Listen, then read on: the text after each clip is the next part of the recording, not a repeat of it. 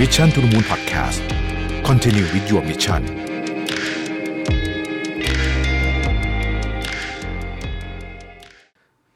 สวัสดีครับ ยินดีต้อนรับเข้าสู่ Mission to the Moon Podcast นะครับ คุณอยู่กับประเวทธานุสาหะครับ วันนี้จะมาชวนคุยเรื่องของความรักนะฮะเราก็อยากจะชวนคุยในแง่มุมของว่าความรักที่ดีเนี่ยมันต้องเริ่มต้นจากการรู้จัก รักตัวเองนะครับ เป็นบทเรียนจาก The Perks of Being a Wallflower นะฮะเดี๋ยวจะค่อยๆเล่าไปเรื่อยๆนะครับว่าเรื่องราวมันเป็นยังไงบ้างนะฮะเคยสงสัยไหมครับว่าทำไมเราบางทีเนี่ยเรารู้สึกว่าเราเจอแต่ความสัมพันธ์ที่เป็นพิษหรือว่า toxic relationship หลายคนตั้งคำถามนะว่าทำไมไม่เจอความรักดีๆบ้างนะครับ ความรักที่ว่านี้ไม่ใช่พูดถึงเฉพาะความรักแบบกับ คู่นะแต่ว่าพูดถึงเพื่อนอะไรต่างๆนานาเหล่านี้ด้วยนะครับ เพื่อนเราญาติพี่น้องอะไรเนี่ยที่อยู่ใกล้ชิดกันหลายคนตั้งคำถามนะว่าทำไมเราถึงยอมทนอยู่ในกลุ่มเพื่อนที่ปฏิบัติต่อเราไม่ดี เมื่อเจอสถานการณ์แบบนี้เนี่ยหลายคนก็อาจจะมองว่ามันเป็นเพราะว่าเราโชคร้ายดวงซวย หรือบางคนก็จะคิดว่าเป็นกรรมในชาติก่อนนะฮะเราเคยได้ยินคำพูดนะที่บอกว่าเจ้ากรรมในเวรบางครั้งก็มาในรูปแบบของเพื่อนหรือคนรักนะครับ บางทีก็เป็นความสัมพันธ์ระหว่างคนในครอบครัว แต่หลายครั้งเรารู้สึกว่าเราไม่มีทางออกเลยอะเราเราก็ยอมให้เรื่องร้ายๆเกิดขึ้นกับเราซ้ำแล้วซ้ำเล่านะครับ เหมือนกับเราเป็นเหยื่อผู้เคราะห์ร้ายในละครแห่งชีวิต และน่าเศร้ายิ่งกว่าคือหลายคนเนี่ย ได้แต่ตัดพ้อนะฮะแล้วก็ยอมรับมันอะนะครับ โดยไม่คิดจะหาคำตอบจริงจังว่าทำไมนะทำไมเราถึงต้องเผชิญกับความสัมพันธ์เหล่านี้ซ้ำๆด้วยนะครับ เมื่อสิปีที่แล้วเนี่ยมันมีหนังเรื่องหนึ่ง The Perks of Being a Wallflower เป็นหนัง coming of age ยุคนั้นเลยก็ว่าได้นะฮะคำพูดอันหนึ่งที่บอกว่า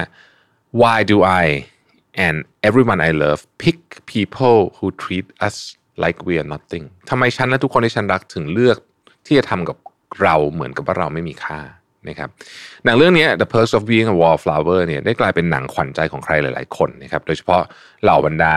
วัยรุ่นที่ต้องประสบความว้าวุ่นทั้งเรื่องตัวตน เรื่องเพื่อน เรื่องความรักสุขภาพจิตครอบครัวนะครับซึ่งก็เหมือนกับชาลีซึ่งเป็นตัวเอกของเรื่อง และแม้วัยรุ่นในวันนั้นเนี่ยได้กลายมาเป็นผู้ใหญ่ในวันนี้เนี่ยก็ยังจำความรู้สึกจากหนังได้ดีนะครับโดยเฉพาะประโยคคำถามที่ผมเพิ่งถามไปเมื่อกี้ว่า why do I and everyone I love pick people who treat us like we are nothing อีกประโยคที่หลายคนจำได้ก็คือคำตอบจากชาลีนะฮะที่อาจจะบอกว่าทิมแทงใจเลยก็ว่าได้นะเขาตอบว่า we accept the love we think we deserve นะฮะเรายอมรับกับความรักที่เราคิดว่าเราคู่ควร อ่านี่แหละเป็นจุดเริ่มต้นที่จะชวนคุยกันในวันนี้นะครับคำถามคือ เอ๊ะ เราคู่ควรกับความรักแบบไหนนะ และใครเป็นคนกำหนด คนเราเนี่ยทำความเข้าใจต่อโลกเนี่ยผ่านสัมผัสทั้งห้านะครับเราเรียนรู้สามเหลี่ยมว่าหน้าตาเป็นแบบไหนใช่ไหมตอนเราเรียนในห้องเรียนเนี่ย เพราะว่าเราเคยเห็นสามเหลี่ยมครูบอกนี่คือสามเหลี่ยม หรือเราเคยสัมผัสสามเหลี่ยมตั้งแต่ตอนเด็กๆที่เป็นของเล่นนะครับ เป็นไม้เป็นของเล่นนะครับ เรารู้ว่าน้ำหอมกลิ่นเนี้ย มันให้ทำให้เรารู้สึกยังไง เพราะว่าเราเคยได้กลิ่นนี้ เรารู้ว่าเพลงเนี่ยเป็นยังไง เพราะว่าเราเคยได้ยิน แต่เรื่องราวที่เป็นนามธรรม อย่างเช่นความรักเนี่ยมันเป็นเรื่องที่เราต้องเก็บเกี่ยวแล้วก็เรียนรู้เองจากประสบการณ์นะครับ ตั้งแต่เด็กเนี่ยเรามองเห็นความรักในหลากหลายรูปแบบนะฮะพ่อแม่แสดงความรักต่อกันนะครับ พ่อแม่แสดงความรักกับเรานะครับ กับพี่น้องเรา อะไรต่างๆนานาเหล่านี้หรือกับคนอื่นที่เราเห็นนะฮะเราเติบโตมากับความคุ้นเคยต่อความรักเหล่านี้นะครับเราจะตามหาคนที่มีคุณลักษณะหรือว่าให้ความรู้สึกแบบเดียวกับตอนที่เราเคยได้รับตอนเด็กๆนักจิตวิทยาหลายคนเชื่อในทฤษฎีความผูกพันหรือว่า attachment theory นะครับ มองว่าภาษารักที่เราเคยได้รับในวัยเด็กเนี่ย จะกลายมาเป็นวิธีแสดงออกต่อความรักทุกรูปแบบเลยนะ ไม่ใช่เฉพาะความรักแบบคู่เฉยๆเนี่ยในตอนโต ดังนั้นเนี่ยนะครับ หากเราถูกเลี้ยงดูมาอย่างอบอุ่นมากๆนะครับ เราก็จะรักคนรักของเราเพื่อนของเราในแบบเดียวกัน เราจะพูดจาดีๆ แสดงออกถึงความห่วงใยและไว้ใจอีกฝ่ายหนึ่ง ในขณะเดียวกันถ้าเราถูกเลี้ยงดูมาแบบหางเหิน ถูกดุด่าลงโทษ ถูก abuse นะฮะ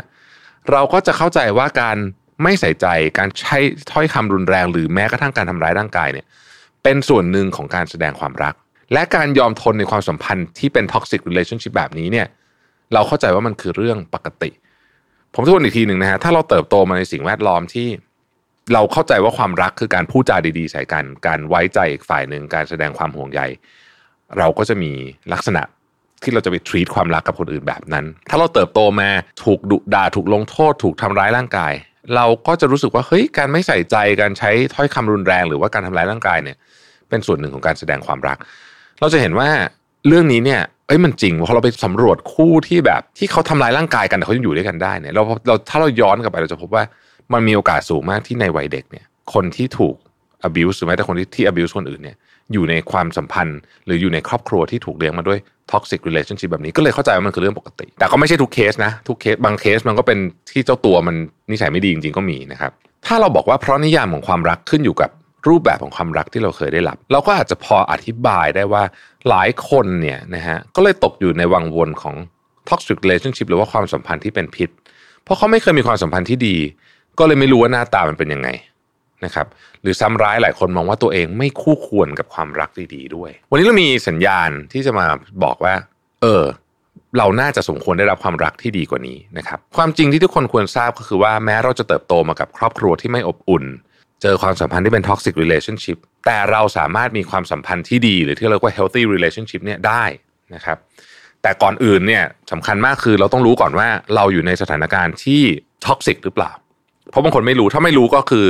ออกยากถูกไหมความสัมพันธ์ที่ toxic เป็นยังไงนะครับ มันก็มีหลายทฤษฎีแต่ว่าอันนี้เป็นการสังเกตแล้วกันนะฮะเป็นการสังเกตแล้วกันหนึ่งความสัมพันธ์ที่อยู่แล้วต้องแลกความต้องการของตัวเราเอง เพื่อความต้องการของอีกฝ่ายหนึ่ง เช่น ต้องเปลี่ยนแปลงรูปร่างหน้าตา ต้องเปลี่ยนแปลงวิถีชีวิต ต้องเปลี่ยนแปลงเป้าหมาย ความฝัน เพื่อให้อีกฝ่ายยอมรับและสบายใจ อันนี้เป็นสัญญาณที่ไม่ดี ข้อที่สองเราให้ความสำคัญต่อความรู้สึกของอีกฝ่าย โดยไม่สนใจความรู้สึกของตัวเอง ในขณะที่อีกฝ่ายก็ไม่ได้ใส่ใจความรู้สึกของเราเลยกันนี้ก็ไม่ดีนะครับ ข้อที่ 3 ถูกทำร้ายไม่ว่าจะเป็นทางร่างกายหรือจิตใจนะครับ โดยใช้คำพูดหรือ คำพูดทำร้ายจิตใจก็ถือเป็นหมวดนี้เช่นกันนะครับ อันนี้แน่นอนนะฮะ abusive ไม่ดีแน่ ๆ อยู่แล้วนะฮะนี่เป็นเป็นแบบธงแดงเลย ข้อที่ 4ทำให้เราสูญเสียอะไรหลาย ๆ อย่างนะครับเช่น ความสัมพันธ์ระหว่างเรากับครอบครัว บางคนเนี่ยมีแฟนปุ๊บถูกแฟนเหมือนกับเป่าหูให้ออกห่างจากครอบครัวหรือออกห่างจากเพื่อนไอโซเลตอย่างนี้ไม่ดีนะครับข้อที่ 5 ถูกปฏิบัติแย่ๆซ้ำแล้วซ้ำเล่า เราให้อภัยแล้วสถานการณ์ก็เหมือนเดิม ข้อที่ 6 ไม่เชื่อใจกันอิจฉาและหึงหวงเกินเหตุ ข้อที่ 7 เรารู้สึกแย่ตลอดเวลาหรือเกือบๆตลอดเวลาไม่มีความสุขเพราะการกระทำของอีกฝ่ายหนึ่งถ้าเกิดว่าคุณมีข้อใดข้อหนึ่งเนี่ยนะฮะเราจะต้องรู้แล้วว่าเรากำลังอยู่ในความสัมพันธ์แบบ toxic relationship แน่นอน toxic relationship เนี่ยการถอยห่างออกมาจะดีกับตัวเราที่สุด แม้ช่วงแรกๆ เราจะเสียใจไม่น้อยก็ตามนะครับและแน่นอนว่าไม่ใช่เรื่องง่ายที่จะเดินออกมา โดยเฉพาะในกรณีที่อีกฝ่ายใช้ความรุนแรงหรือมีอำนาจเหนือกว่าเนี่ยอันเนี้ยบางทีต้องอาศัยความช่วยเหลือเลยนะครับเพราะว่ากรณีที่ต่างประเทศเมืองไทยก็มีแต่ว่าต่างประเทศเยอะมากก็คือ พยายามจะหนีออกมา ต้องใช้คำว่าหนีออกมาเลยนะ แล้วก็ถูกตามทำร้ายร่างกายบางคนถูกฆ่าก็มี เพราะฉะนั้นต้องระวังนะฮะเพราะฉะนั้นถ้าเรารู้สึกว่ามันเป็นแบบนั้นเนี่ยก็ถึงเวลาแล้วที่เราจะออกจากวงวนเดิมๆของ toxic relationship การอยู่ใน toxic relationship หรือว่าความสัมพันธ์ที่เป็นพิษเนี่ยไม่เพียงแต่ทำให้สุขภาพจิต และสุขภาพกายย่ำแย่เท่านั้น แต่ยิ่งอยู่มันจะยิ่งทำให้เราออกจากวังวนนี้ยากขึ้นด้วย ความมั่นใจของเราเนี่ย self esteem ของเราเนี่ยจะลดต่ำลง แล้วเราจะมองทำนองว่า ที่คนอื่นทำกับเราแบบนี้เนี่ยเป็นเพราะว่าเราไร้ค่าเพอเรามองแบบนี้ปุ๊บ self esteem ของเราก็ต่ำลงทันที อย่างที่ชาลีในหนังบอกอะบอกว่าเรายอมรับความรักที่คิดว่าเราคู่ควรนะครับ ดังนั้นหนทางเดียวที่จะมีความสัมพันธ์ที่ดีได้ ก็คือเราต้องมองว่าตัวเองเนี่ยคู่ควรซะก่อนทำยังไงนะครับ ข้อที่ 1 เราต้องมี self awareness เราคงจะเปลี่ยนแปลงอะไรไม่ได้ ถ้าเราไม่รู้ว่าเราอยู่ในสถานการณ์แบบไหนนะครับดังนั้นการมี self awareness จึงเป็นจุดเริ่มต้นที่สำคัญ อันที่ 2 เราต้องเตรียมให้พร้อมกับการเผชิญกับความเสียใจนะครับตระหนักถึงสิ่งที่เรารู้และยอมรับโดยการปลดปล่อยมันออกมา ไม่ว่าจะเป็นความเสียใจ เพราะอีกฝ่ายทำร้ายเรานะครับไม่ได้รักเราแบบที่เราคิด หรือความเสียใจที่จะเกิดขึ้นเมื่อเรายุติความสัมพันธ์นี้นะครับ อันที่สามให้อภัยนะฮะให้อภัยเรื่องราวในอดีต อาจจะให้อภัยครอบครัวที่ไม่ได้รักเราในแบบที่เราสมควรจะได้รับความรักในตอนเด็กนะครับ ให้อภัยตัวเองนะที่ยอมให้คนอื่นทำร้าย และให้อภัยตัวเองก่อนหน้านี้ที่เราอาจจะรักตัวเองไม่พอ ข้อที่ 4 คือเยียวยานะครับไม่ว่าจะเป็นบาดแผลทางกายหรือทางใจเนี่ยจงเยียวยาตัวเองเรากับว่าเราเป็นคนรักพูดจาดีๆ ชื่นชมตัวเองบ้างนะครับ ดูแลสุขภาพร่างกายของตัวเองหันมาใส่ใจตัวเองนะฮะดูแลจิตใจ พาตัวเองไปเจอคนดีๆ ไปกินของอร่อยไปสถานที่ที่เรามีความสุข และข้อที่ 5 คือเรียนรู้ที่จะรักตัวเองนะครับ การรักตัวเองทำได้หลายแบบ ตั้งแต่เลิกต่อว่าตัวเองเลิกพูด negative self talk นะฮะตระหนักถึงข้อดีและความสามารถของตัวเอง ขอบคุณสิ่งที่เรามีในชีวิตให้ความสำคัญกับตัวเองก่อนเสมอ ไม่ยอมให้ใครล้ำเส้น ไม่ยอมให้ใครเอาเปรียบ รู้จักคุณค่าของตัวเอง และอย่าเอาคุณค่าของตัวเราไปผูกกับใคร ไม่ว่าจะเป็นใครก็ตามนะครับฝึกรักตัวเองตั้งแต่วันนี้เนี่ยเราก็จะมีความรักที่ดีได้ กลับไปที่คำถามตอนต้นนะฮะว่าทำไมเราถึงเลือก คนที่ทำกับเราเหมือนเราไม่มีค่า